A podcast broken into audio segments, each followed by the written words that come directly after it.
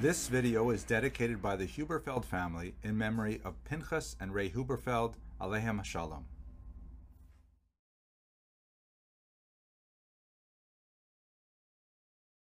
Hello and welcome to Jewish History in Daf Yomi. Today's daf has a reference to Rav Huna bar Avin, who lived in the 4th century in Israel and he was an Amora. He is also known as Rav Chunya or Rav Nechunya bar Avin, and he was a Kohen. We said yesterday that the term rabbi is usually associated with authorities in Israel, whereas Rav is associated with people in Bavel. So the reason he was called Rav is because he was educated in Bavel before he made Aliyah. And it's amazing, you know, look how many Amoraim came from Chutz La'aretz, how many great minds came from outside Israel, and then all descended on Israel or actually ascended to Israel in order to make a huge impact.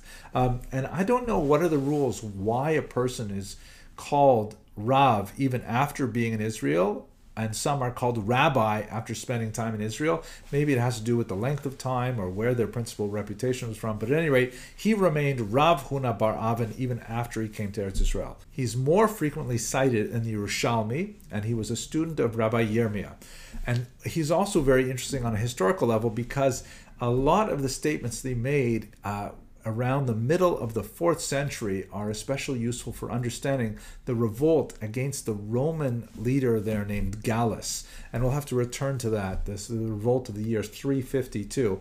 Um, and one of the things that Rav Huna Bar Avin was very much involved with was suggesting that given the tremendous disruption associated with that revolt, and remember, the Jews are revolting against the Romans, there's a small revolt in the year 6, major revolt that destroys the temple in the year 66 that goes on for a few years, another in 115, another in uh, 135 under Bar Kokhba, and it's still going on. In 352, there's still revolts against the Romans as the Jews in Israel try to reassert their political sovereignty over the land. At any rate, Rav Huna Bar Avin was communicating to his colleagues in Bavel that maybe they should take care of a more permanent solution to calculating the leap years because with the disruptions in Israel, very hard to maintain consistency.